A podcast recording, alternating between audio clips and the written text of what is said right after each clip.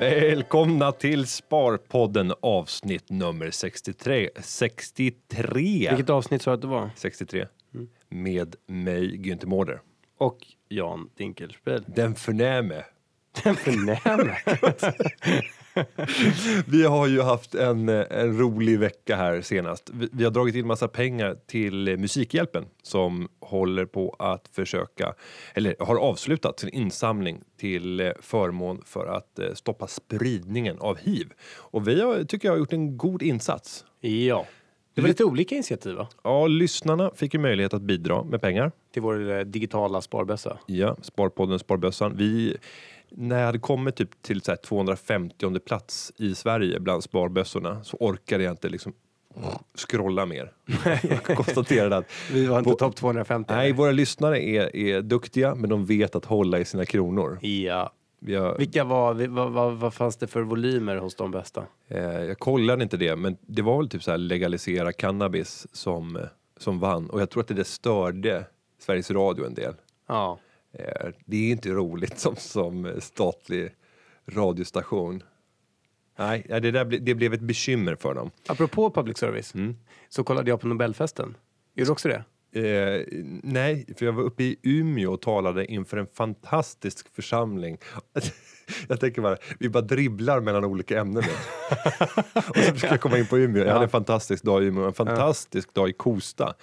Eh, otroligt. Berätta om Nobelfesten. Du har aldrig varit på Nobelfesten? eller? Jag har aldrig varit på Nobelfesten. Nej, just Hur många gånger har du varit på Nobelfesten? Ja, jag var ju där när jag friade till min fru. Du skämtar. Det var fem år sedan. Så Nej. att din största egotripp någonsin i livet, din första, eh, din första inbjudan till Nobelfesten, då, var, då blev så high på dig själv så att du var tvungen att fria. Vad ska man göra? Jag hade dessutom en, eh, en manskör på plats. Berätta om frieriet då. Eh, nej, jag är så blygsam. Nej men berätta. Folk, folk, kan, folk kan googla istället. Aftonbladets eh, hovreporter var på plats där. Så eh, de sprang fram när de hörde manskörs sång i eh, eh, valven i, i Blå hallen. Och det var när du sjöng för din blivande hustru. Ja, jag och eh, fyra stycken andra gossar. Ja. Och det där är ju inte så lätt att få in en gosskör under Nobelmiddagen. Nej, Försök med den. Ja, bra. Ingen kommer lyckas. verkligen. Men du, Mm. eh, bara för att förtydliga varför vi pratar om Nobelfesten då. Public service var du inne på. Mm. Och du kanske såg min tweet? Reflektion kring, Nobelfesten. Nej. Men i det här eh, jämlika Sverige som vi har för avsikt att skapa så tänkte jag ändå på när jag låg och tittade på den här festen att först så pratar då kvinnliga programledare i ungefär 20 till 30 minuter om eh, vilka klänningar och vilka smycken kvinnorna har på sig. Mm. Och sen är det liksom prisutdelning och då är det nästan uteslutande män. Nu var det en kvinnlig eh, nobelpristagare i medicin också. Men blir det inte, ska det, ska det vara så i public service? Är det rätt forum att när det, det handlar om att belöna intellektuell kapacitet och intellektuell och akademisk framgång att då stå och prata Jo, men jag tror att du missuppfattar. klänningar i 30 minuter? Nej, men du missuppfattar en sak. För att vad som händer innan, det är ju prisutdelningen i Konserthuset. Ja. Och där är det ju fullt fokus på just pristagarna. Och dessförinnan så har det ju varit pristagarintervjuerna Mm. under den här Nobelprisveckan. Mm. Så att nog är det fokus på det, men under själva festligheterna så tycker inte jag att det är konstigt. Tycker inte det? Nej, på grund av att det är ju liksom festernas fest i världen, säger många. Absolut, men du kan ändå välja inslag. Du kan, eh, du kan välja att lägga 30 minuter på vilka klänningar som de kvinnliga gästerna har på sig. Eller så lägger du 30 minuter på de akademiska framstegen som kvinnliga forskare har gjort på de senaste åren. Ja, men att göra det under festernas fest blir ju ganska konstigt. Ska man ha de bilderna då? Ska man visa de här fina klänningarna och inte ens kommentera det och prata om helt, helt andra saker? Jag är ju lite, eh, jag förstår att jag provocerar en del när jag pratar på det här sättet. Men, men... eh, Låt festen få vara en fest.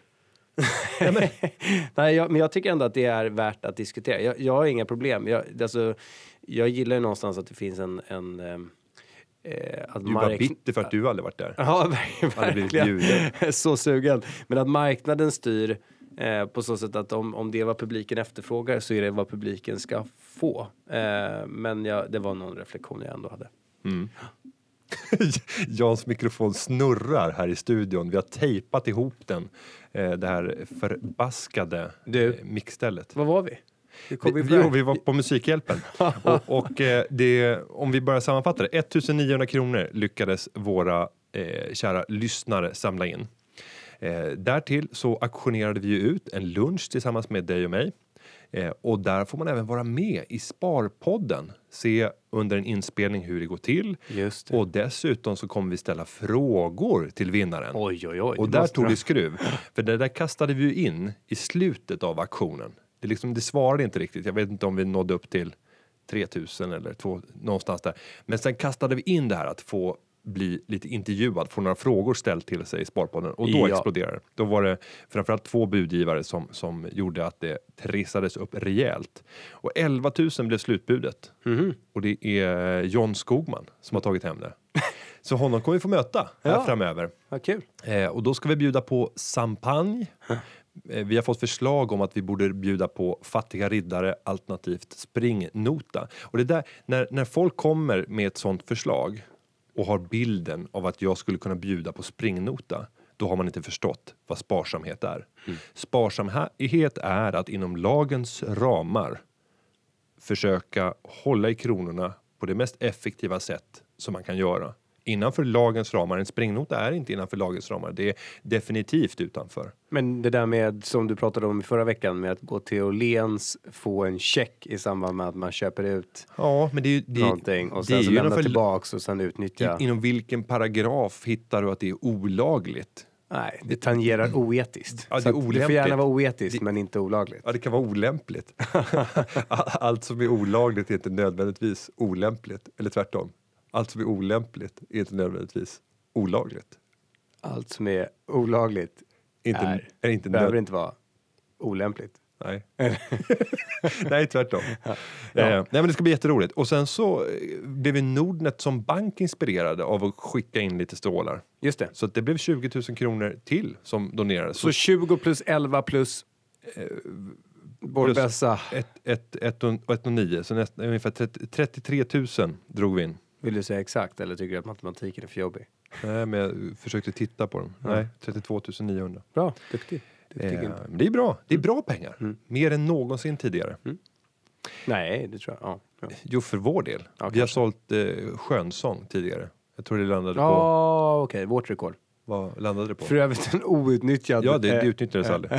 det var, vad var det? Nej, det var- 7000 Bluesbonden. för att få höra dig och mig sjunga O helga natt. Ja.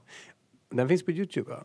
ja, det gör den. Ja. För de som vill se Günther och mig sjunga. Ni kan ha den där på julafton som en liten eh, på repeat. Ja, det är suveränt Ja. istället för Jussi eller Exakt. någon annan. Men vi ska också fundera över nästa år nu. Det börjar ju närma sig ett årsskifte 2015.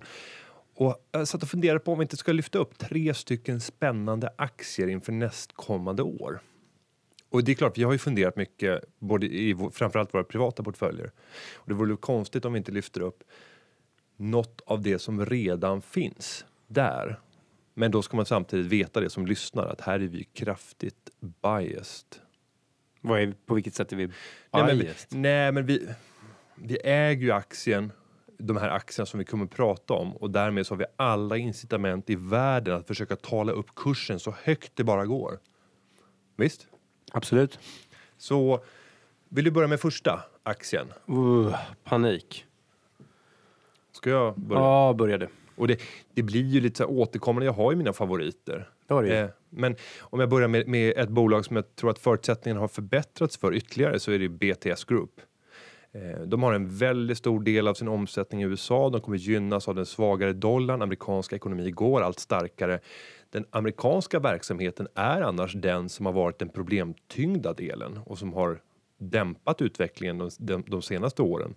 Eh, och jag tror att vi kommer att kunna få se en kraftfull vändning förhoppningsvis i den marknaden. Och det skulle kunna ge ett väldigt stöd till, till kursen eftersom man då kan komma upp på de lönsamhetstal som man, som man tidigare har legat på. För det har varit en svacka nu de senaste åren, det ska man inte, det ska man inte eh, glömma. Men det är en, en aktie som jag håller ögonen på rejält och den har liksom inte svarat alls under det här årets uppgång trots att bolaget har gjort förbättringar när det gäller, när det gäller omsättningen och resultatet. Så det blir min första aktie för 2015. Ja, då måste väl jag vara eh, konsekvent i min portfölj antar jag. Att jag tycker att det jag har i min portfölj är sånt som är värt att kommentera. Om du inte har tänkt att skicka ut det Nej, ganska snart. det har jag inte. Alltså, Elanders har ju varit väldigt pressat eh, den senaste tiden. Det är mitt enskilt största innehav. Ta bort Nordnet. Och eh, då skulle jag vilja säga att den var uppe på eh, som högst kanske mot 48 någonting. Touchade där uppe. Eh, från att ha varit tidigare kommit innan jag började köpa så var det på nivåer på runt 20 kanske, 25, 25 innan liksom håsen kom. 2025 under två års tid. Ja. Och så kom det en jätterekyl uppåt och sen så har det kommit ner. De gjorde ett eh, ganska stort förvärv som blåste på kursen ytterligare. Och sen så har ju då, det är en ganska illikvid aktie. Benett, eh, stora ägare, Benett som för övrigt sålde aktier i eh, Lifco för inte så länge sedan för några miljarder. Så han är ju, liksom, pengar finns det gott om. Eh, och då, ja men det är en spännande story. Frågan är när marginal, eh, när marginalerna kommer. Eh, och då tänker jag på att de eh, gjorde rätt stora neddragningar i den svenska verksamheten under Q3, Q4 nu under året här som kommer att belasta resultatet med, tror jag, 50 miljoner. Så att årets resultat, kommer kommer ligga i, i linje med föregående års resultat. Eh, vilket gör att det inte är särskilt eh, roliga marginaler. Eh, men sen så nästa år så är det ju tanken att de där att, att eh, det ska bli en eh, väsentligt förbättrad marginal och således att lönsamheten ska gå upp. Man ska lägga till att de är, liksom, förutom att ganska konservativt börsvärde så har de ju en skuldsättning. Så att man egentligen ska man titta på enterprise value och titta på nettoskuldsättning plus då börsvärde. För det är ett mer relevant nyckeltal. Men, ehm, Nu, nu har jag dålig koll på Elanders eh, nej, men att det är börsvärde, jag vet faktiskt inte. Ja, Nej, nej, men jag sitter och tänker på deras räntevillkor. De har ju haft riktigt tufft eh, under ganska lång tid och jag kan tänka mig att villkoren är rätt osköna. Om de skulle kunna börja visa en, en högre stabilitet i verksamheten ja. så skulle ju långivarna förmodligen stå beredda att ge bättre villkor när de successivt förnyar sina, sina lån på banken. Ja, jag vet faktiskt inte, men jag tror inte, jag tror inte att det är jätte, jag, jag skulle utgå ifrån att eh, här sitter vi med liksom en Carl. Vi sitter med någon typ av husbank. Eh, det var ju SEB som skötte emissionen var för Lifco, så jag kan tänka mig att det finns rätt stor liksom, svärrelation, säger jag nu, och att det kan påverka räntevillkoren. Eh, därför att man vet att om likviditeten, eller liksom, han kommer aldrig låta bolaget konka. Och att det kan påverka prissättningen på, på, på, på ränta. Så att, eh, jag tror på förbättrade marginal nästa år. Jag tror att de har en rolig strategiresa. Jag tror att de har bra ägare. Eh, och jag tror, men sen om det kommer, det är ju rätt tråkigt att äga den här typen av aktier. Därför att det är låg, låg, låg likviditet. Och sen så kommer det något bra kvartal vid något tillfälle och då rockar det loss i aktien och sen så går det upp ganska radikalt och sen blir det låg, låg likviditet och sen så är det liksom, det är ganska tråkig aktie att äga. Nyhetsfattig, det är en verksamhet som tröskar på. Men jag tänker inte sälja på de här nivåerna. Ja, och, och I sen, will be right. det är lite som Sishen. Jag sålde ju den för att jag, liksom, jag orkar inte längre. Jag, Mm. jag vet att jag är rätt men jag orkar inte längre. Och så kom det ett bud. För om vi tittar på, på raset sen toppnivån så är det faktiskt ner 40 procent. Ja. De ligger och taktar på 3 kronor i vinst per aktie eller 3,12 om vi tittar på senaste fyra kvartalen. Eh, och det innebär ju ett P-tal under, under 10 givet dagens kurs kring 29. Ja. Så, så att det är ju väldigt försiktigt värderat men samtidigt så tror jag finns den här misstänksamheten mot affärsmodellens hållbarhet. Men jag tror att man ser. Elanders i Sverige som ett katalogbolag. Att de fortfarande sitter och har som kärnverksamhet att eh, trycka ut kataloger till människor. Men, men jag, de köpte ju då ett bolag i eh, Asien som heter Mentor Media tror jag. Omsatte väl eh, om det var två eller en och en halv miljard. Och de är lägre, eller högre upp i värdekedjan. Så jag tror att de vill positionera sig som en, en packaging, eh, liksom supply chain partner. Så att du som globalt produktbolag ska kunna välja eh, Elanders och då får du liksom eh, plocka ner då det du ska sälja i deras kartonger och så har du skickat print och allting. Att du ska kunna ta helhetsansvar för hela förpackningsdimensionen där det då är högre marginaler. Sen har de ju köpt, de är förvärvat i Europa, har de ju förvärvat MyPhotobook och Fotocasten. Jag vet inte vilken framtidsbransch det är, att vi sitter och aggregerar våra fotografier och skickar in det till en sån här leverantör som sen gör ett snyggt album och skickar ut i Europa. Men gör man många olika sådana typer av, av ge bort presenter med, med familje... Liksom, Ja, men det är väl inte... tema. Ja, det sker väl. Ja, jag tror att den marknaden, den kommer nog inte Nej, att... jag, eh, jag tror inte heller alltså det. försvinna. Att få någonting fysiskt och att hålla i handen och titta Ja, på, den, den marknaden eh, kommer att upprätthållas. Ehm, så att de inte bara gör kataloger, det är väl det jag försöker säga. Mm. Eh, jag tror att de har ett marginalmål på 7% omsätter 3,5. Då är det 250 knappt miljoner. Mm. Eh, och de har ett börsvärde kanske på eh, mellan 750 och 800. Mm. Sen har de lite skulder också. Så att, så att de har ett EV på en och en halv. Ja, men det, nej, men jag tycker... Det är ett hyfsat case, eller? Ja, jag, det börjar ju mogna. Eh, I mitt perspektiv så börjar det här nu mogna. Eh, jag hade ju aldrig kastat mig in i det för två år sedan. Nej. Men kommer jag kunna se ett Men nytt vad jobbar du liksom, med? fjärde kvartal? Nej, men det, det jag jobbar med här det är att titta på Finns det faktiskt liksom förbättringsåtgärder som biter? Kan jag se att lönsamheten stiger? Nu har jag kunnat se det under ett Mm. och ett halvt års tid. Man har gjort intressanta förvärv. Lyckas man med den, de integreringarna? Jag- Nej, ja, man kan inte se än att det... Att Nej, det nej, nej, men det kommer du kunna se de kommande två, tre Ja. kvartalen. Så att det, jag börjar närma mig ett sånt stadie att en investering i Elanders skulle kunna bli aktuell. För värderingsmässigt så ser det attraktivt ut. Sen är det ju långt kvar till kanske ett, ett antal andra kriterier som, som jag efterfrågar och det är ju typ organisk tillväxt. Ja, och sen vill jag ju ha en bra utdelning. Det borde kunna komma. Man delade ut 77 öre förra året och tjänade 3 kronor. Mm. Man, om man inte har några överdrivna expansionsplaner att förvärva andra bolag så borde man kunna dela ut egentligen 2 kronor och behålla en redan. Men jag tror att man vill amortera ner lite va? Så att jag tror Ja. inte att det kommer utdelning på kort sikt. Men jag tror att det finns, givet lönsamhet, finns förutsättningar. Men jag tror att det är en rätt offensiv. Jag tror att det är, när jag tittar på ledningsgruppen och, och tittar på deras, hur de, hur de eh, pratar så får jag ändå en, en känsla som, som inger förtroende. Plus att Benett har varit duktig. Mm. Så det är mitt första pick då. Ditt Då Andra. andra. Och det blir ett fastighetsbolag som jag pratat en hel del om tidigare. Och det Tribona. Tribona. Nu börjar det hända grejer. Där ser man. Kursen har börjat vandra uppåt, Mhm. eh, om än dock försiktigt. Vi ser att det mäklas ganska stora volymer. Jag tror, nu kan jag fel, jag tror att det var DNB som har svalt mycket aktier under den här perioden. Samtidigt vet vi att det är ett antal minoritetsägare som nu börjar mobilisera sig och kanske sluta sig samman mot den största ägaren som idag är Rutger Granhult via Klövern.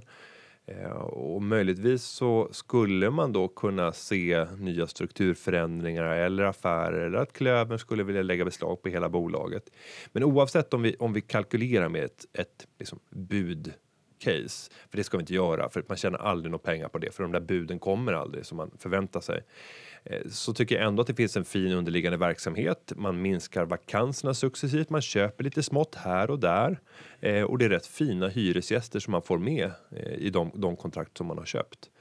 Så att man har en hel del möjligheter att faktiskt förbättra driftsnettot här och kunna Eh, refinansiera bolaget. De har ett problem med att de betalar alldeles för höga räntor i dagsläget så de kommer få se hur räntekostnaden successivt sjunker de kommande åren, vilket kommer att bidra väldigt positivt till resultatet. Så att jag tror att eh, förutsättningarna finns och det här är ett av de få fastighetsbolagen där du får köpa varje krona eget kapital till mindre än en krona. Det är alltså substansrabatt till skillnad från fastighetsbolagen i allmänhet som handlas ungefär från 30 upp till 70% premie mot eget kapital, alltså 1,30 till 1,70 för varje krona eget kapital. Ehm, så att jag vill, risken är högre men det återspeglas också i aktiens lägre värdering. Så jag tycker att eh, risk och möjligheter här talar för aktiens fördel. Så att jag, det är en fastighetsaktie som jag fortsätter hålla för 2015. Det var min andra. Jan, har du din andra? jag sitter och... Jag har loggat, paniksurfar på jag, portföljen. Jag, jag har loggat in på min portfölj. Nej, får jag lägga ett kluster av? Jag, jag, jag är för dåligt påläst känner jag. Jag, jag, jag är visserligen ett bolag här som jag har varit inne i en hel del. Jag har varit in och ut i dem. Och det var ju... Jag måste säga att jag hittade det här bolaget förbaskat tidigt i uppgångscykeln och det är Consilium. Snacka om medvind! Herre Jesus. Eh, jag tror att aktien när jag hittade den stod i 20 eller någonting och sen så blev jag girig och sålde ut på 35 och sen så nu står den i 60 eller något sånt där. Eller om jag sålde på 40. Till och med 65. Ja, står den i 65? Ja, det borde jag ju se eftersom jag har depån öppen här. Och, ehm, det här är alltså ett bolag som också har gått ut och förvärvat en hel del bolag på sistone. Eh, de håller på med, och det här är ju ohyggligt okunnigt, men typ säkerhetslösningar för varv, tunnelbanor, eh, oljeriggar. Och en större större andel, eh, tror jag, av det, notera att jag säger en del, jag tror jag eh, i det här. Eh, jag tror att en, en större andel av deras intäkter blir återkommande. Så att det blir lite serviceavtal för de här grejerna måste servas också. Och så har de någon typ av global footprint mer och mer så att man blir den naturliga partnern att, att ha med sig när man ska ta, jobba med säkerhetslösningar.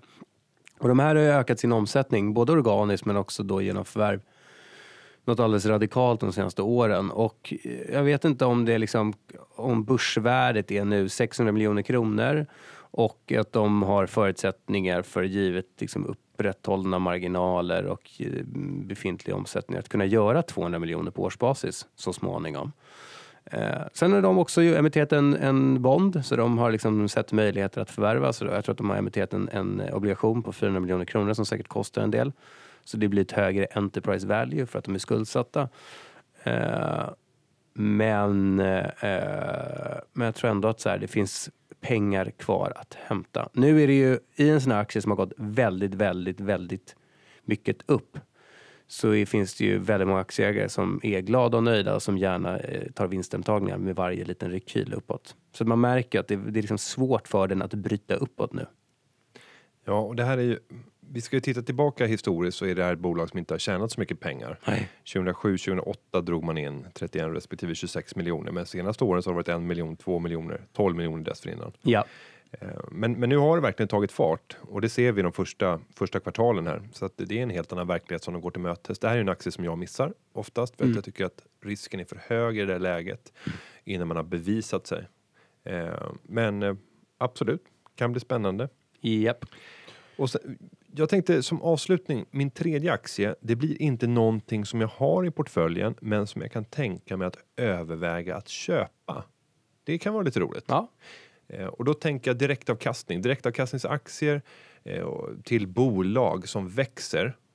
Kanske inte explosionsartat, men i vart fall växer. Det är intressant. Och där de delar ut en hygglig andel av vinsten.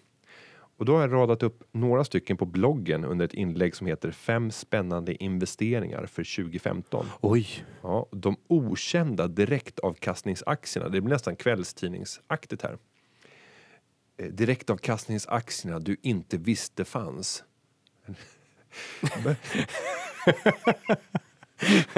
Och, det, och den här känner ju många av våra lyssnare till, men för den breda allmänheten så är det okänt. Bahnhof, Ja. ett jättefint bolag som växer, växer fint. Och, ja, de kör ju kanske den bästa eh, bredbands, eh, eh, den bästa bred, bredbandsleverantören i Sverige. Och har varit under Kanske. lång tid. Kanske. Jag, jag kan inte allt för mycket, men jag vet att redan i slutet på 90-talet när vi fick fiber till, eh, till huset så blev jag helt salig när jag fick Bahnhof. För det var schyssta priser, det var riktigt bra fart i det. Jag kunde jämföra med andra som hade lägre hastigheter. Eh, och sen så in, ja, nej men Bahnhof. Sen så finns det några ytterligare. Medirox, Elektragruppen, Nolato, Beijer Alma och Malmbergs Elektriska.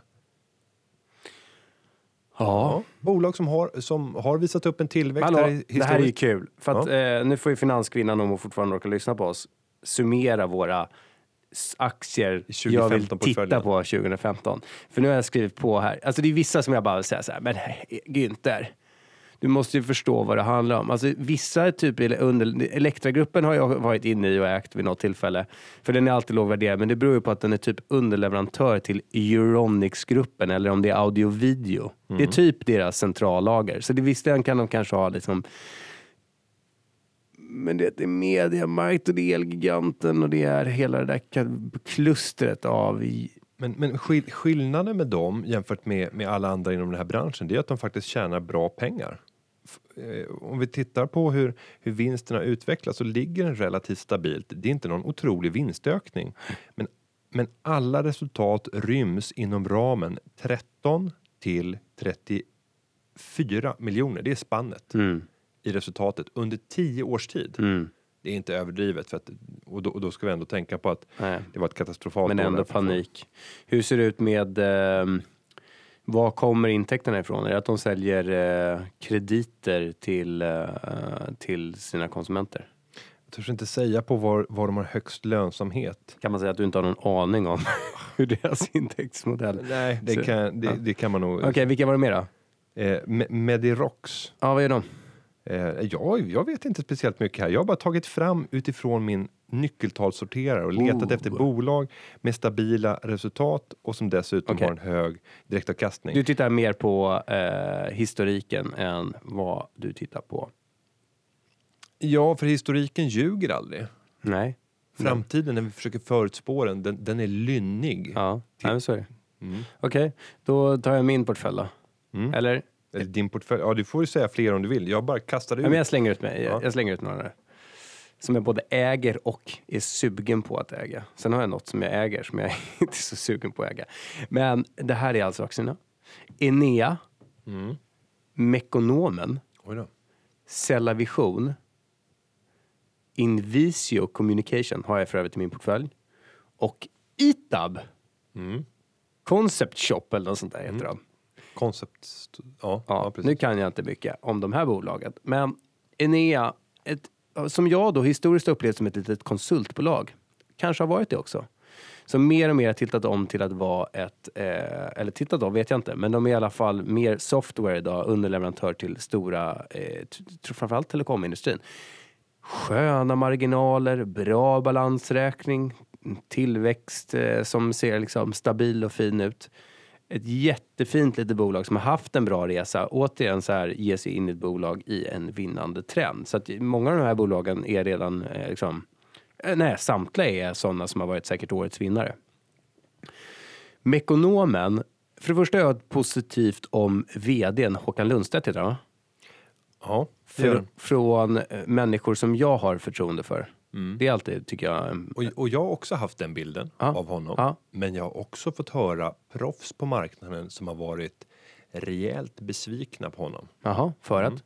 För de tittade på Mekonomen när det kom till börsen och att det då drevs av liksom eldsjälar inom bilverkstad. Mm. Det var liksom inget, inga krusiduller och inget lullull utan här skulle vi leverera bra bilservice. Mm. Eh, men att det har blivit allt annat än bra bilservice. Okej, och men jag har använt dem tidigare. två gånger och jag tycker att det jag har fått har varit bra. Ja. Och framförallt så kommer du ihåg att jag berättade det att eh, jag blev så, jag tyckte det gick så snabbt så jag frågade dem hur, hur, hur i helvete kan det gå så snabbt? Och då, Leveranser tre gånger om dagen. tre, exakt, tre gånger om dagen kom de med, med reservdelar.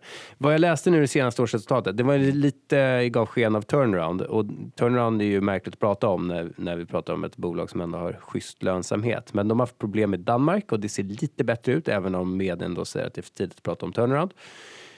Eh, Men sen så har de ju då ersatt då dyra reservdelar hos liksom originaldelar med sitt eget varumärke och sen har de någon academy där de utbildar sina egna eh, eh, egna, egna, egna eh, mekaniker som de har döpt så smidigt till ProMeister som är det här egna varumärket. ProMeister Academy. Och det är så bra att bygga in varumärket i de här då fristående verkstäderna. Jag tror man bygger en lojalitet och en, en förbättrad kundupplevelse i att jobba med medarbetarkunskapen också.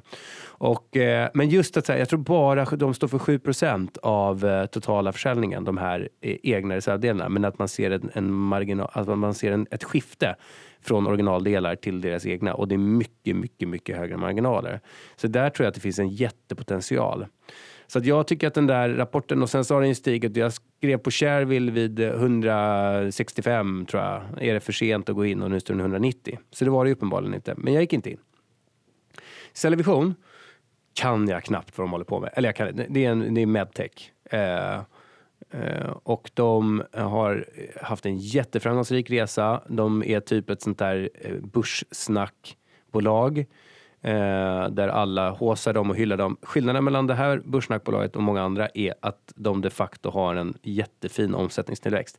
Nu ligger de i gränslandet mellan två produktcykler om jag fattar det rätt. Att de liksom, en, en eh, väldigt framgångsrik då generation håller på att gå ut och så ska de ersätta det med en ny och då blir jag alltid lite nervös. Än mer nervös om jag inte fattar vad de håller på med. Och, och dessutom har du ju det här märkliga med vdn där va? Vad är det? Ehm, Ja, som Yvonne. Mårtensson som, som, som lämnar och det är liksom oklart, hon är rätt ung. Eh, det finns liksom inget, hon går inte till någonting.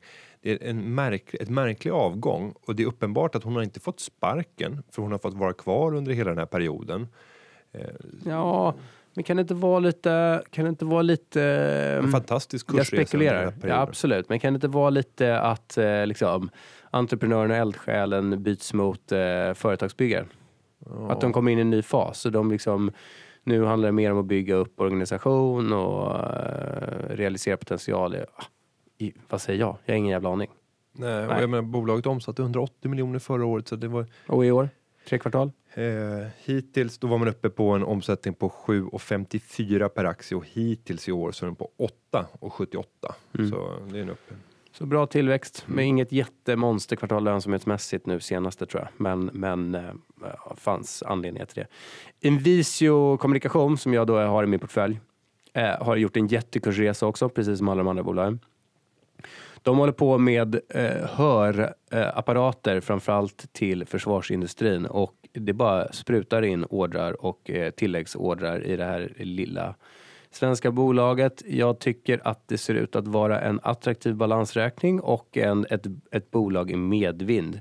Så att de, eh, nej men det, jag läser eh, vd-kommentarer och eh, som inger hopp om framtiden och liksom högt ställa förväntningar och bra ambitioner. Och de verkar ha produkter som, som verkligen är väsentligt mycket bättre än konkurrenternas. Och bolaget har aldrig någonsin tjänat pengar på ett helår. Nej, men kolla första tre kvartalen. Ja, ja, nu, nu är det på plus. Ja, men det, alltså, det är skillnad mellan din, din och min investeringsfilosofi. Jo, men- men- men att du tar ett fin balans- halvdassigt historiskt bolag. Liksom. men, men hur fin balansräkning, nu har inte jag balansräkningen framför mig, men hur fin balansräkning kan de ha med över tio års stora Nej, det är inte att de har en kassa som är större än börsvärdet, men det var inte så länge sedan. Men de liksom, Mm. Det är ju skiftet, det är där de stora värdeökningarna kan gå. Oj, Skiftet, ja, från, visst, skiftet från att hela tiden behöva söka nya pengar till att ha Mm. bra kassaflöde och ha en kassa för att finansiera framtida tillväxt. Och, och där ska vi säga att det är den stora utmaningen för de flesta sparare på börsen. Att man går in alldeles för tidigt i de här bolagen. Ja. Och det, det är ju det som jag undviker, men där du är mer våghalsig.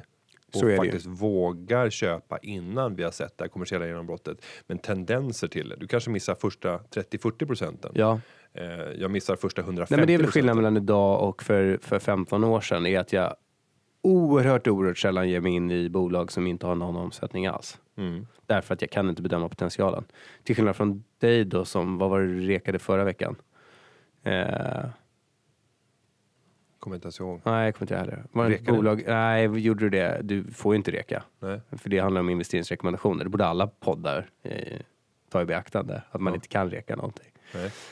Eh, sen det här ITAB då. Mm. Eh, Som, som, som tok eh, sprang under IT-yran. Alltså, gjorde de det? Ja, det kunde inte ha varit en bättre investering om man skulle köpa IT. IT Och här, här kan jag verkligen ingenting.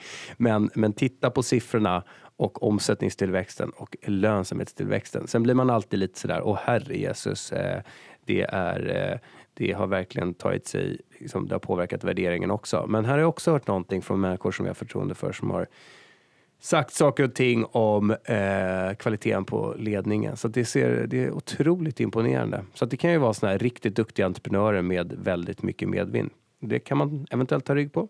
Sen är det ett bolag som jag kan ännu mindre om. Den här lägger jag då utanför min portfölj. Mm. Men jag vill ändå ha den, jag kommer ha den under uppsikt. Ark Aroma Pure AB. Arkaroma Pure. Ja, Mm. Bra. japp. Men, men du vill inte säga någonting om det? De har någon Är det, patenterad, patenterad teknologi. Men jag tror att de drog in inte- 25 mil. De har redan satt emissionen. fast är det inte de som utvecklar och marknadsför sin patenterade CEPT-plattform till den globala marknaden? Jo, Den där exakt. plattformen som använder kortvariga högspänningspulser som spränger cellmembranet och dödar oönskade mikroorganismer. Kan det inte vara det bolaget? Jag sitter och funderar här. Det är precis de. Nej, jag sitter och läser det här, men, men eh, det här är ju, herrejösses. Nej, jag säger det. Jag, jag, jag är inte där. Jag är inte där. Nej, Men... kursen har ju gått som en raket. Japp. Eh, bolaget har faktiskt förra året eh, omsatt 5 miljoner. Ja, det är inte mycket. Nej, är det inte. Men jag kommer att ha det under lupp. Mm. Ja, spännande.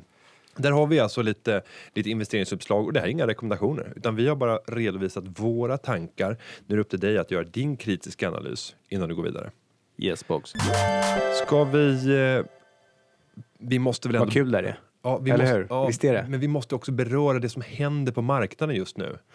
Ja, för ditt, din, Mother- hur, mår mother din, hur, Russia. hur mår din PPM-portfölj? Mitt PPM-konto må, har ju fått rejält med stryk. Kan inte vi logga in på, har du mobilbank-id på det eller? Ja, jag kan, jag kan dra upp det lite senare. För du satt ju och skröt här vid, vid Ja, något jag hade tillfälle om... 51 procent avkastning. Jag kan ju tänka mig att nästan hela den uppgången är raderad. Vad vill du säga till alla, alla lyssnare som tänkte att den där Günther Mårder, han har koll på läget. Han Låt, koll. lå, låt, jag borde göra samma sak Ryssland, som, det låter rimligt. ja, som Mm. Günther Mårder. Hög risk. Ja, men det är klart man ska ha det i det långsiktiga sparandet. Så jag gör precis som Günther Mårder. Vad vill du säga till dem? Nej, till dem så ska jag säga att, och och det har jag varit tydlig med även när jag tog den här positionen, att i mitt totala sparande så utgör det här någon ynka procent.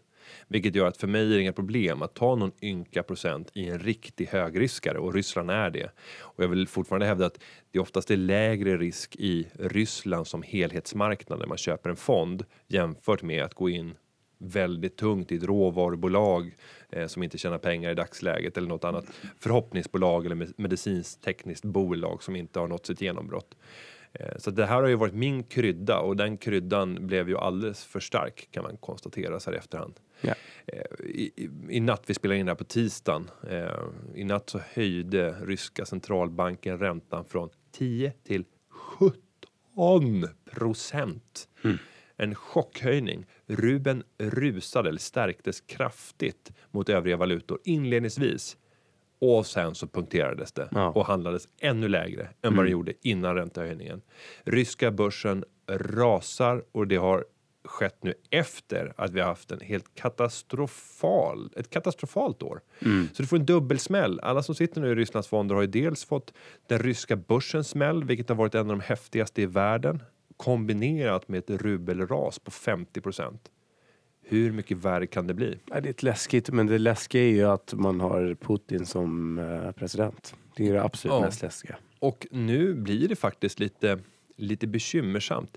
Alltså, Ryssland klarar inte att finansiera sig på den öppna globala världsmarknaden om vi talar om obligationsmarknaden. Ryska obligationer står inte speciellt högt i kurs. Sen har ju Ryssland inte så stort problem för de har ingen statsskuld att tala om på grund av oljepengarna. Men den lilla statsskuld som ändå finns och det finns ju alltid ett behov av att låna pengar internationellt. Redan där har man problem att finansiera sig. Så att det, det, är, det är ett riktigt jobbigt eh, läge nu och det sjunk, fortsatt sjunkande oljepriset är ju inte roligt för dem. Och vad vi kommer få se med det här oljepriset som jag tror det är att det blir som nästan överföringar av resurser från de ekonomierna som historiskt har, varit de starka producenterna och som byggt upp enorma rikedomar. Om du tittar på många av arabstaterna, hela Dubai är bara ett stort oljebygge till exempel. Eh, och det som händer nu, det är, och vad har de då gjort med pengarna? Jo, de har stoppat in det i sådana här statliga kan man säga, liksom välfärdsfonder som ska användas för framtiden. Det är ju inte en effektiv användning av pengarna. Men det som händer nu när oljepriset sjunker och vi får hela västvärlden, om vi tittar på ekonomier som, som Indien eller Sverige eller Tyskland som inte producerar någon olja. Ja, vi kommer ju gynnas något otroligt och de pengarna hamnar direkt i folks plånböcker till följd av lägre kostnader, inte bara på liksom bränsle utan även på många andra produkter och tjänster som innehåller transporter.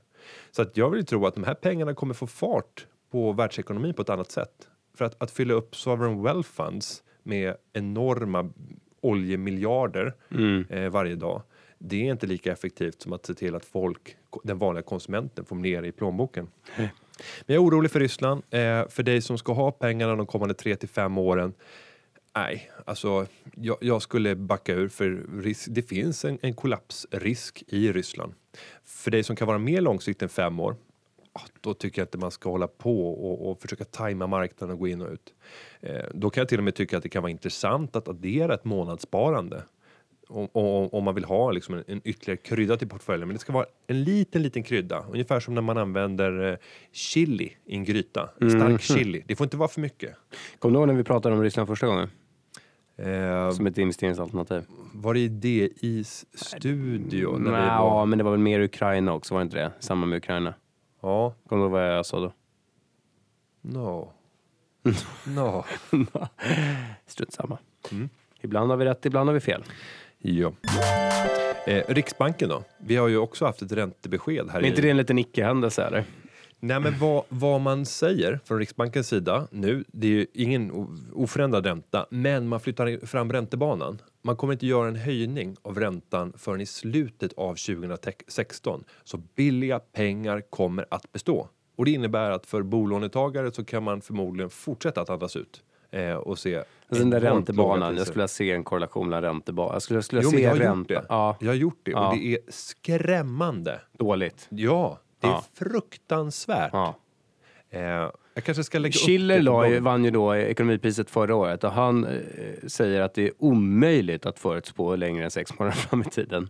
Nej, och det intressanta här det är ju att det är ju Riksbanken själva som fattar beslut om räntan. Så att man borde, det är inte som en aktiekurs, att det är någon annan som fattar Det beslut. enda man kan säga om räntebanan det är att, det på, eh, att vi tror att då experterna kanske har rätt. Så det kan eh, då spä på någon typ av inflationsförväntan. Att så här, räntan kommer vara låg så att glada konsumenter Ja, ja, det det fortsätter konsumera. Ja, det är därför man pratar om räntebana. Ja, ja, ja. Det är för att dämpa förväntningarna. Ja, Eller höja förväntningarna. Eh, ja, jag höjer förväntningarna i dagsläget. Mm. Eh, nej, och jag, jag slänger upp en, en graf. Men då borde han gå ut, istället för att prata om en räntebana, borde väl ingen gå ut och säga så här. Hörni, glada konsumenter. Se fram emot fortsatt låga räntor och en fet plånbok. Gå ut och konsumera och njut på krogen. Ja, absolut. Ja. Det är ju det man vill säga. Ja. Eh, och att pengar kommer att förbli billiga under lång tid Så in, framöver. in i arbetstagarvärmen, gå ut och bränn pengar. Ja, Ja. ut och kör. Eh, och vad kan man säga mer? Jo, man tar upp nya verktyg som man skulle kunna använda istället för att ja, man kan ju ha en negativ ränta. Det är ju ett alternativ, men också stödköpa obligationer, gå ut på den öppna finansiella marknaden, köpa sina egna obligationer och på så sätt simulera en lägre ränta. Mm och man pratar också om att man kan skjuta ut pengar i banksystemet för att på så sätt låta bankerna låna ut mer pengar. Men det finns ju väldiga risker förenat med det. Och sen har du valutainterventioner som skulle kunna då göra, Riksbanken skulle kunna göra så att kronan försvagas i relation till andra valutor och på så sätt stimulera ekonomin. Si, si. Ja, spännande. Men, men jag ska ändå visa dig en graf innan eh, vi, vi går vidare. Ja, du blir uppeldad av det här med eh, korrelation mellan räntebana och ränteutveckling. Mm. Och nu, eh, den grafen som, som jag nu får se kommer alla att få se på Nordnet-bloggen under Sparpodden-inlägget. Och här ser vi, vi ska se vilken Vänta, där ser jag det är. någonting från- 2008, från typ första kvartalet 2008 eh, så ser vi Riksbankens eh, reporänta eh, fram till den dagen och sen gör man sin prognos. Mm. Och så har man sina prognosintervaller där man inom 90% sannolikhet kommer hamna inom det intervallet. Ja, att man har fel här. Och vad är det du ser framför dig? Jag ser en faktisk räntekurva som är väsentligt mycket under 90 eller 95 procent i ett konfidensintervall. Ja, och, det- och det tar typ två månader innan man befinner sig utanför. Jo, men det är ju under en extraordinär Mm. omständighet, under ex, extraordinära omständigheter, så att det vet vi varför det skedde. Men vad jag undrar då, där när räntan är på 2,75 kanske i januari 2004 Mm. och så, så har man då, och sen så går den ner efteråt. Så då, har man ju, då måste man ändå sitta. Det är den korta perioden som är rätt, lätt att analysera. Då måste man ju sitta där och säga så här, "Äh, vad fan, ska vi inte sänka 25 prickar eller 50 prickar från 2,75 till 2? Det är, liksom, det, det, det är för hög inflation och det är lite läskigt med inflation och så där. Så då sitter man och diskuterar på det mötet, men man gör ingenting. Och sen så kommer näst, och då har man ju en räntebana som är om något, att räntan borde gå ner, eller hur? Därför att vi ser att här, den faktiska utvecklingen då efteråt har varit ner, så då har man det sentimentet i, i direktionen. Men sen så efter två kvartal så går ni, nu ändrar du bilden, så nu är det svårare att kommentera den. Ja, men då, då går vi tillbaka till den bilden. Ja, tack. Fattar du min poäng? Sen går den helt upp. Så där måste de ju haft en ränta. Jag skulle vilja se hur den ser ut då under ej extraordinära omständigheter i januari 2004. Det- Förmodligen var den avtagande och sa att den kommer ligga mellan liksom, 2,75 och 2 med 95 procentigt konfidensintervall. Och sen var det uppe på 4,5 Ja, och, tre år senare. och, och vill ni leka med de här siffrorna så ligger ju alla protokollen från eh, Riksbankens möten ute på deras hemsida. Man kan gå tillbaka kvartal för kvartal, eller kvartal, varje möte. Det är Ja, sen har du en ny bild här också. Ja, för att jag tittat i olika ja. tidsintervall. För, för att den förändras ju vid varje möte så upp, uppdaterar man den. Men Det, det är liksom... Och det vi kan konstatera är att Riksbanken ofta under senare perioden har missat eh, till och med det här breda intervallet med ni, inom 90% sannolikhet. Ja. Till och med det har man missat när de ska göra en prognos på, på eh, Hur ser kommande räntebanan ut nu då? Eh, just nu så säger man att med 90% sannolikhet, och nu har jag inte uppdaterat den för idag, det har ju kommit, det borde jag ha gjort. Men 90% sannolikhet som man vid förra mötet, alltså i eh, förra månaden, eller förrförra, i slutet av oktober, att den kommer att hamna på någonstans plus 5% till minus 1,8 år 2016, i slutet av 2016. Ja, så de har bara breddat intervallet. Ja, det bara, det bara blir bredare och bredare och det är väl klart som tusan att räntan kommer ligga någonstans där. Det behöver man inte vara någon, prognosmakare för att Vänta, säga. vänta, titta, visa bilden för mig. Så mellan 0 och... Och, och det man såg i förra räntebanan, Ja. det var att den förväntade räntan skulle börja öka under första kvartalet 2016. Nu kommer det ske först i slutet av 2016. Så man Men det här med fram. negativ ränta, det skulle alltså vara att uh, du får pengar för att låna från Riksbanken. Ja, Riksbanken tar betalt för att förvara pengar. Just det. Och det är bankerna då Mm. som har den accessen. Så att de skulle då gynnas av att inte ha pengar på Riksbanken och försöka skjuta ut pengar i samhället Mm. Just det, istället. just det. Eh, och, och, och det är ju inte en, det är inte en önskvärd situation eh, att ha det på det sättet. Ja, du får betala, ja. Du får betala för att ha pengar på Riksbanken. Ja, och jag menar, tittar vi idag på svenska statsobligationer på löptider på två, tre år, även ute i Europa, Mm. så är vi ju, är vi ju nere på, på negativa räntor titt som tätt här, beroende på vilken dagsform det är. Mm. Så att, eh, mm. Så återigen då, du vill ju använda, du trodde ju, du hade ju det här som någon typ av indikation på hur framtiden skulle se ut. Om jag hade någon indikation. Ja. Att man kommer ligga utanför det 90 intervallet, Ah, okej. så antingen lägre ränta än minus 1,8 eller högre än 5% det är noterat. ah, Nu tror jag att jag kommer sätta den. Mm. Mm. Ska vi gå till Fredrik Fors? Ja, det gör vi. Hur vet man om stora investerare och liknande har tackat nej till att investera i ett bolag som noteras på börsen? Eh, ta då, eh, nu blev inte det, var inte det en notering, men det var en, en eh, ja, introduktion på börsen. Notering, eller? Vilken? Eller? Ja, ja. ja, notering var det. Ja, Ja. de noterar sig. Och då vi, visste vi ju att APX och eh, Didner hade tecknat rätt stora andelar. Så då är väl frågan så här, hur vet man eh, vad stora respektive ej stora har gjort? Hur vet man det? Ja, och det här, är, det här är en fråga som kopplar an till när vi pratade om, om noteringar och hur man blir en noteringsvinnare i förra avsnittet. Nej, det jag tycker du ska göra så fort det kommer ett bolag som vill gå till börsen, då tycker jag att du ska ställa frågan till företagsledaren. Vilka andra har blivit erbjudna att köpa in sig i det här bolaget innan ni bestämde er för att gå till marknaden? Och då kommer de förmodligen säga att eh, vi kan naturligtvis inte gå in i några detaljer eh, och då får man bara säga att har det funnits diskussioner om att försöka finansiera bolaget på andra former än att gå till börsen och göra en, en emission bland privatsparare? Eh, och det är klart det har gjort det. Och då får man ställa frågan. Vad har villkoren varit eller varför har det brustit i de finansieringsdiskussionerna? Varför har ni valt den här vägen i slutändan? För i de flesta fallen så handlar det ju om att man har blivit ratad av, av proffsen. Men sen är det väl så här också, för att det, det är ju inte riktigt så här vad Fredrik är ute efter, vilken finansieringskälla han är sökt. Utan jag tror att, okej, okej, det kommer ett bolag, ett fastighetsbolag värderas till 3 miljarder. Eh, och sen så går man ut till investerarna och säger vad, hur mycket vill ni ha?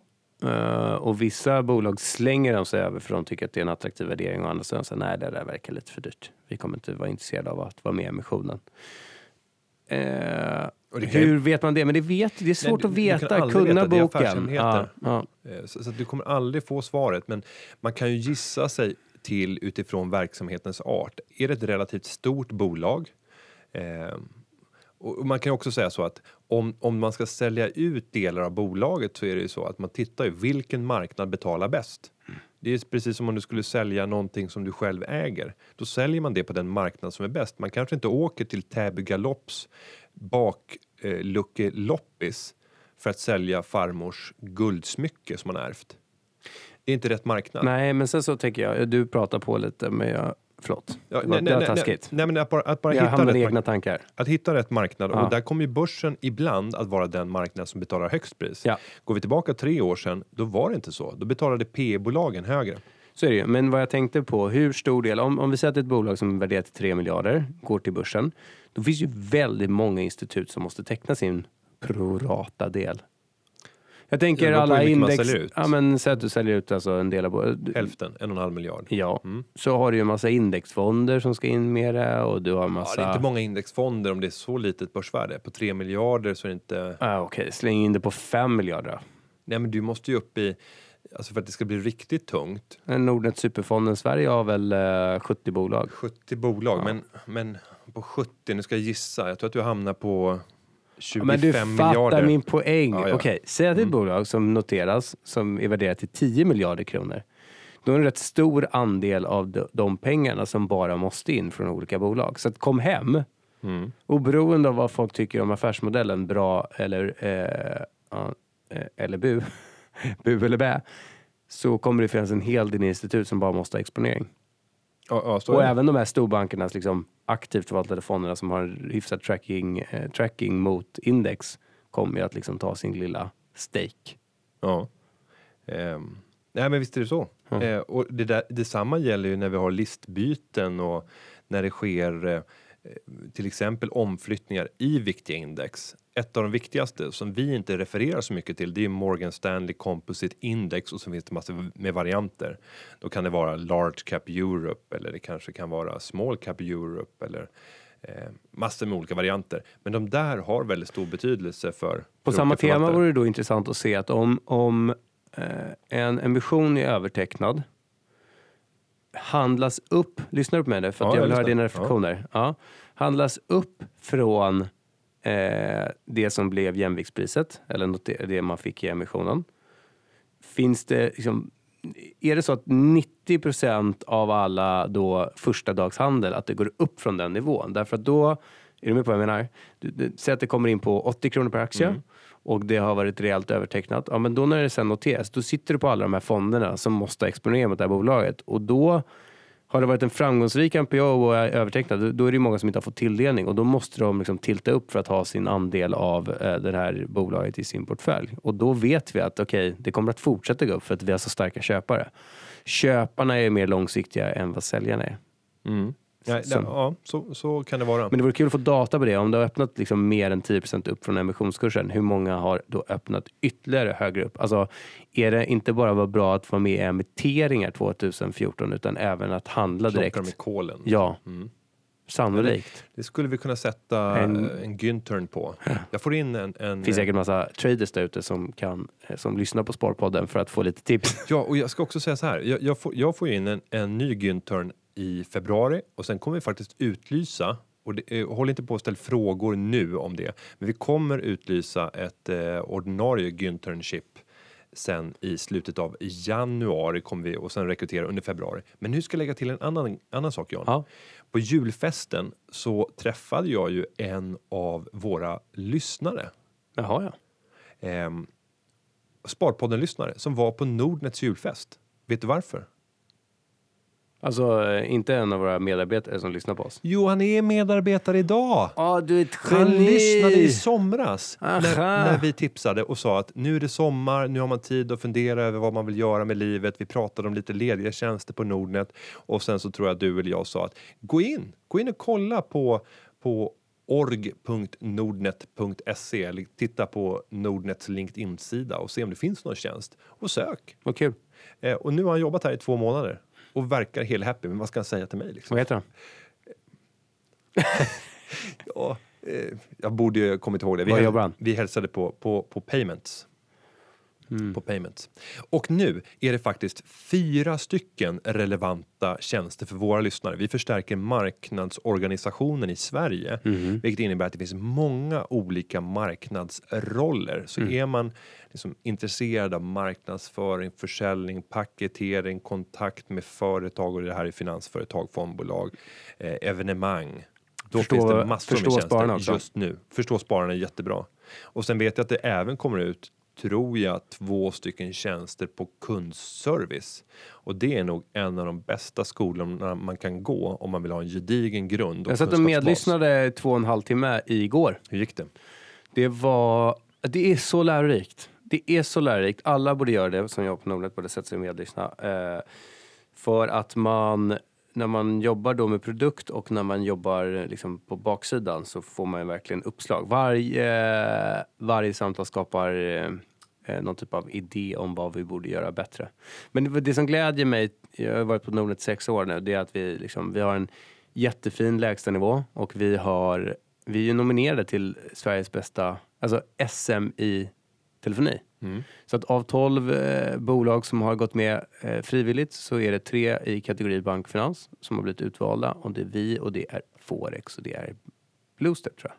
Eller Seven Days kanske, Seven Day. Och vi vet att vi ska få reda på vem som vinner 21 januari. Men, men sen satt jag och lyssnade och det är sån variation. Det är liksom någon kvinna ringde in och frågade om Eh, det här är bra för lyssnare också. En ISK, alltså hon hade en kapitalförsäkring och skulle hon gå över till ISK eh, nu i samband med årsskiftet. Och det här är ju supersvår materia för då har hon pratat med sina vänner. Vi får glömma att det här är ju liksom, man läser någon tidningsartikel här och var och så, så får man höra att man ska isken. Men det var tydligt att människor säger att du måste ha isken, isken, isken för att de är vanliga, vana vid det direktbeskattande sparandet. Eh, en aktie och fonddepå där man betalar 30% reavinst. Ligger man i en kapitalförsäkring finns inga jättevärden i att transferera, sälja alla tillgångar och skicka över till, en, eh, till en, ett investeringssparkonto. Eh, Så det var den första frågan. Eh, Och sen så var det frågor kring, eh, ja, våra kunder kan ju delta i Lundin Golds emission. Så då var det någon ny kund som ville, hade fått ett mejl och tyckte att eh, behöver jag skicka in ytterligare handlingar och sånt där. Och den stänger för övrigt idag onsdag va? Må, ja, ja. Eller vi spelar in det här på tisdagen exakt, men det är exakt. onsdag. Ja, otroligt professionellt sagt av dig. Um, sen var det någon som ville göra överföring till barnbarn och då är det olika fullmaktsscenarion som gör att det kan gå eller inte gå via webben och så vidare. Och sen så, ja men väldigt, väldigt variation. En annan sak som slog mig, det är hur viktigt det är att vi får in kunder i då våra målgrupper. Alltså eh, förhållandevis självbetjänade grupper. Mm. Man pratar ju ibland med äldre och sådär som har kommit in på någon, slunkit in på någon kampanj. Nu ska ska jag inte säga äldre på ett sätt som att det inte, alltså våra, majoriteten av våra användare är ju äldre.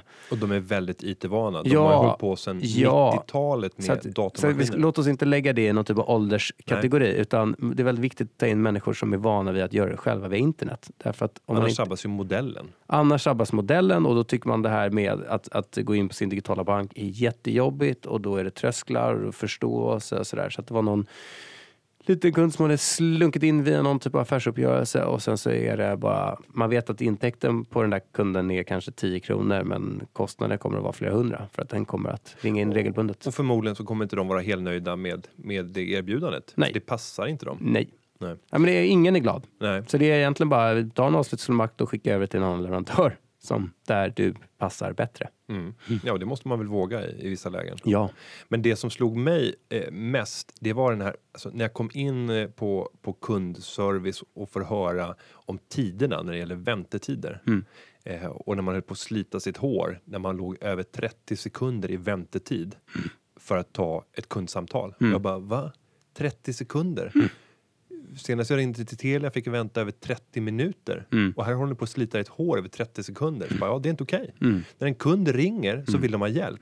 Då vill inte de vänta. De vill ha hjälp nu. Ja. Och så kämpa för att komma ner till 20 Ja, sekunder. men vi har gjort en Det jätteresa. är coolt. Det har vi verkligen gjort. Vi är, vi är, vi är verkligen... Eh, Fy fan vad vi är bra. nej, men det är inte så. Men det är, fan, man har en mycket att vara... Vi, vi är på väg åt rätt håll på, på många flanker. Mm. Och det är väldigt tillfredsställande. Nu slutar vi hålla på och bara mm, smeka oss själva. Ja. Men, men, men det är i många avseenden väldigt bra. Men det är Ja, upp till andra och vi att kan bedöma. bli, det är upp till andra att bedöma och Ja. vi eh, kan bli mycket, mycket bättre. Mm. Du, eh, sen är det ju någonting som vi egentligen borde gaffla om varenda, enda, enda podd fram till årsskiftet. Eller egentligen så kan vi göra det nästa det- år också. Jo, men det är nu som det finns möjlighet att göra förändringar. Jaha. Om vi börjar prata jul mellandagarna, du vet, då finns det ingen tid. Nej, men å andra sidan kan du göra det här liksom i januari också utan att känna att du har förlorat allt för ja, mycket Varför ska pengar. man göra det när man är stressad? Ja. Vad, vad, vad, är det, vad är det vi pratar om? ja, vi pratar om avdragsrätten inom IPS. Inte bara. Nähä. Vi pratar Nähä. lite brett också. Det, det är Ja. eh, Jonas Gireteg som, eh, För övrigt en lojal lyssnare ja, och twittrare. som jag dessutom har träffat när jag var på plats i Västerås. Ja, kul. Jätteskön kille. Mm. Sista avsnittet innan jul är fullt av skattetips inför årsskiftet. Investeraravdraget, 3.12-regler, Jaha. utdelningar med mera. Jaha. Eller, eller, säger han. Och det tycker jag att vi kan bjuda på. Och sen är det ju versaler till förbannelsen. jo, ska men vi det är ta- jag som har skrivit versalerna. Eh, för- Ska vi inte ta IPS nu då, så Jo, tar vi de andra men- delarna jo, senare? I- IPS är en sån där viktig del. Ja. Alliansens budget gick igenom. Om ingen eh, la märke till det. Den vann över Socialdemokraterna och Ja, Miljöpartiets ja. budget. Och det Men den var ju också, hade ju också en limitering av Ja, avdragsrätten. ja, men det här har man inte diskuterat så mycket. Avdragsrätten var då 1800 kronor i Socialdemokraterna och, och Miljöpartiets förslag. Men det var 2400 i Alliansens förslag. Ska vi dra en liten kontext på det här ämnet? För att jag tror inte att vi har våra lyssnare Ja. riktigt med oss. Då pratar vi privat pensionssparande. Och det är alltså ditt eget pensionssparande där du historiskt har fått sätta av.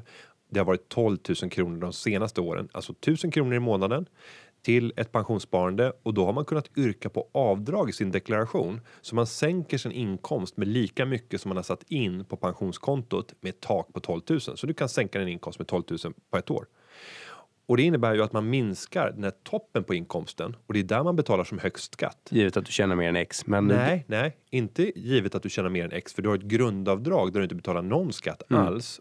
Och, Ah, okej. och sen finns det jobbskatteavdrag Ah. så att alla betalar Nej, jag ska, jag ska vara försiktig. du betalar... Herre, nu, nu tuktar du dig! Nej, jag kan inte säga Lugna dig Günther! så. kan jag inte säga. Jag hytter med näven och med ett uppsträckt finger. Jag kan nog inte säga så. Men nästan alla betalar mest krona, eh, mest skatt på sin sista tjänade krona. Ja, men så måste det ändå vara. Men du betalar ju skatt på alla intäkter. Det är inte så att du har fri... Jo, du har ju grundavdraget, så du betalar ingen skatt upp till grundavdraget. Men strunt samma, det här blir bara...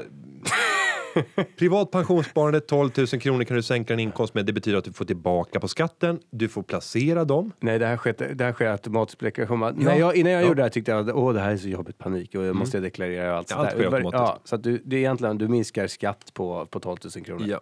Och sen får du möjlighet att investera de här pengarna, de här 12 000 kronorna som du har satt av, i aktier eller fonder beroende på vilken leverantör du har. Vissa har avgifter i skalet, Kan du, nämna någon inte. kan du nämna någon riktigt bra leverantör med stor... Stor valfrihet. Stor valfrihet och låga priser? Nej, det kan Nej, jag inte göra, nej, för det finns många bra alternativ Ja, där ute. ja, okej. Eh, Och ännu fler dåliga. Ja, okej. Men Mm. då har man istället för att eh, betala så att säga reavinstskatt när man köper och säljer så har man betalat en schablonskatt som är hälften så hög som den är på kapitalförsäkring och investeringssparkonto. Så den är löjligt låg skatt. Nästa år så Det kommer här är ju kuriosa. det är lite överkurs. Ja. Strunt samma. Men sen får man plocka ut pengarna tidigast när man är 55 år. Så om man är man 25 år idag och stoppar undan 12 000 så vet du att de här pengarna är låsta i 30 år framöver. Mm. Det blir ju inflexibelt. Och när du plockar ut pengarna vid tidigast 55 års ålder så kommer du att få betala skatt som att det är inkomst av tjänst. Så säg 40 år gånger 12 000. Om vi hade haft oförändrade villkor, det hade varit 500 000 netto och sen värdetillväxt på det. Och värdetillväxten skulle ju vara den stora delen i det här. Under förutsättning att man inte investerat i, eh, Ränta. eller, Eller Nordic Mines. eller en granne i öst. Ja, i, i Ryssland, men, men på 40 år Ja. absolut. Det hade varit fantastiskt. Ja. Kom till, det är ofarligt, jag kommer nästan vara död om 40 år.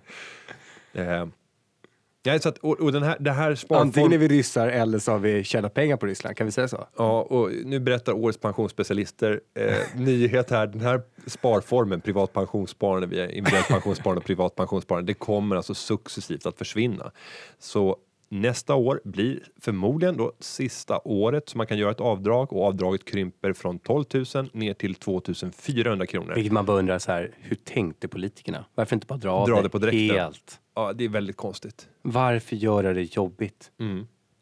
Ja, jag vet inte. Eh, men det kommer försvinna helt förmodligen om två år. Menar för en tusen kronor i månaden. ett år och en månad. Du, men då, så den stora grejen är egentligen så här att eh, om du bara får, för det är ju jättemånga som aktiverar det här. De öppnar upp ett IPS-sparande och så aktiverar man ett månadsspar på 1000 kronor in i den här produkten så att man liksom stilla sitt dåliga samvete lite. Att åh, jag borde, jag borde, jag borde pensionsspara. Och så har man väl aktiverat det och då gör man det per automatik. Men sen glömmer man bort det och tycker att det där behöver jag inte tänka på mera.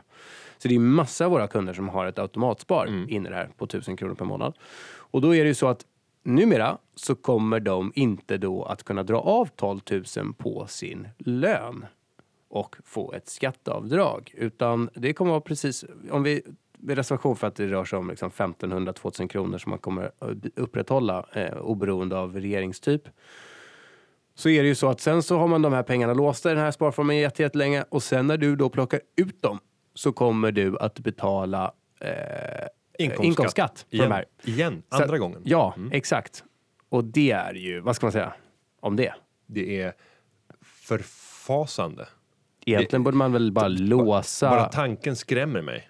Egentligen borde vi bara stänga av det där. Jag frågar dig, varför gör vi inte det? Det har med avtal att göra. Ja. Mm. Jag tror inte du, får, du får inte bryta ingångna avtal på det sättet. Eh, men man hade kanske kunnat fatta ett politiskt beslut att just avtal inom det här området får brytas. Ja. Sen är det massa komplex materia, för då har vi bankinsättningar som kommer från andra banker in mot de här IPS-erna och sen så vad händer om vi blockar dem och då måste vi ta reda på var pengarna kommer ifrån. Bla, bla, bla, bla, bla. Ja. Men eh, ett sista tips när det gäller då IPSen, individuellt pensionssparande, det är om man inte har ett IPS-konto idag. Jag skulle inte säga att det är helt dumt att starta igång och bara köpa lite gratis indexfond. Alltså om du inte har idag, du är 25 år, du har inget IPS-konto, men du har eh, 14 400 kronor över. Varför inte redan nu starta igång ett IPS, se till att göra en. IPS eller något annat? I, nej, IPS. Jaha.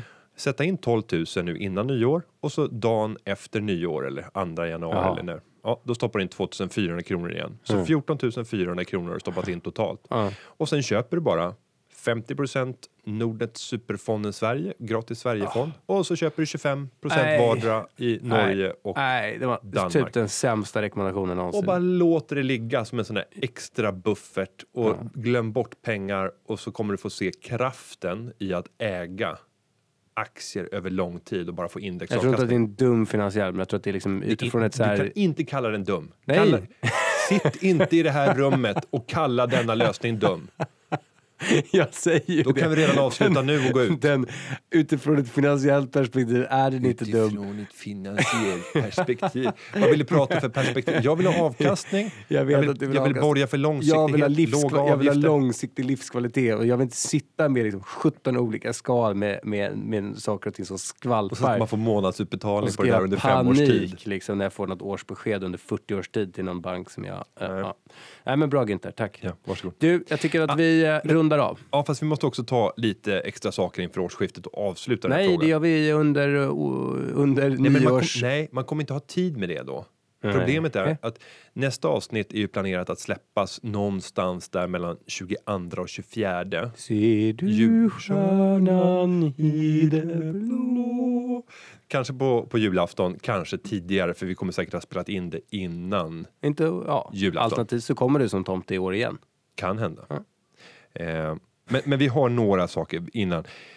En annan sak, viktigast för dig som har en aktie och fonddepå.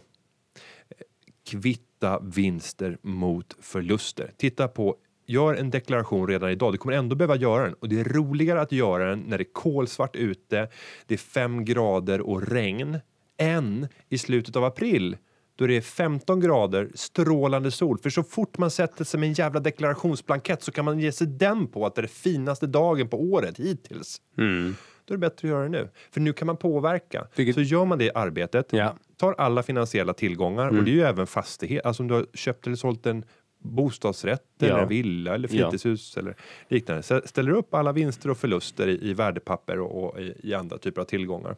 För att titta på hur mycket vinster har jag, hur mycket förluster har jag Mm. och av det som jag äger idag som jag inte har sålt. Vad ligger det för latenta vinster eller orealiserade vinster och förluster? Och på så sätt så kan man balansera för att minimera sina skatteeffekter. Yes. Sen finns det lite så specialvarianter för de som är riktigt hardcore. Om man till exempel har ett stort underskott på kapital, vilket många har på grund av att bolånen är ju underskott på kapital eftersom det är en ränteutgift. Ja. Eh, precis som att utdelningen är ränting, det blir en kapitalinkomst. Om man vill ha kapitalvinster fast man inte har det så kan man faktiskt skapa dem. Men det kan vara förenat med hög risk om man inte vet vad man håller på med. Men man kan faktiskt ställa ut optioner. Och på så sätt, om man ställer ut en option så får man en premie. Men herregud. Jo, men för några specialiserade lyssnare så tycker de att det här är jätteintressant och, och känner wow, det där har jag aldrig tänkt på. Om du ställer ut en option, oavsett om det är en köp eller sälj, så kommer du få premien redan idag. Ja. Och premien, det är det som kommer att, att tas upp i, i deklarationen. Ehm, det, Känn det, din kommer vara en målgrupp. intäkt. det kommer vara en intäkt och därmed så får du en kapitalinkomst fast du inte hade någon, känns det som. och sen gör man mega förluster på sina utställda optioner Ja. och förlusterna Nej, är jättebra. Bra obegränsade. tips. Bra tips. Ja, det kan också vara någonting då. Är vi klara eller? Ja, jag tycker det. Ja. Och med det här så, så säger vi bara som vi brukar. Den här podcasten har spelats in och klippts av Najara Sejara!